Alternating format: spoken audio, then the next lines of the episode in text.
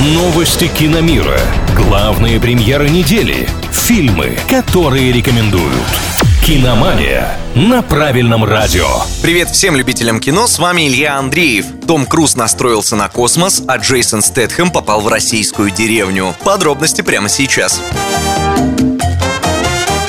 Том Круз полетит таки в космос для съемок в кино. О том, что он собирается это сделать, актер заявил давненько, но первым в этом плане не стал. Обошли голливудского суперстара российские киноделы, снявшие на эм ка эс несколько эпизодов проекта «Вызов». Но Круз придумал, как наших переплюнуть. Он не просто долетит до станции и снимется там, он еще и выйдет в открытый космос и немножко поработает на камеру вне помещения. Звучит невероятно, но обещать не значит жениться, как известно. Если задумка станет реальностью, то исторические кадры войдут в одну из следующих частей серии «Миссия невыполнима».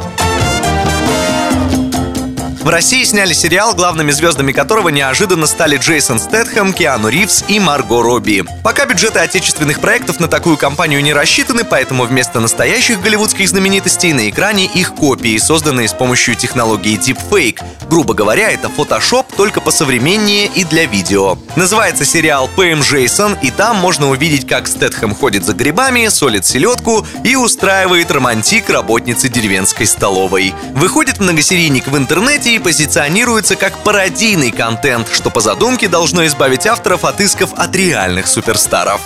На этом у меня пока все. С вами был Илья Андреев. Услышимся на правильном радио. Киномания на правильном радио.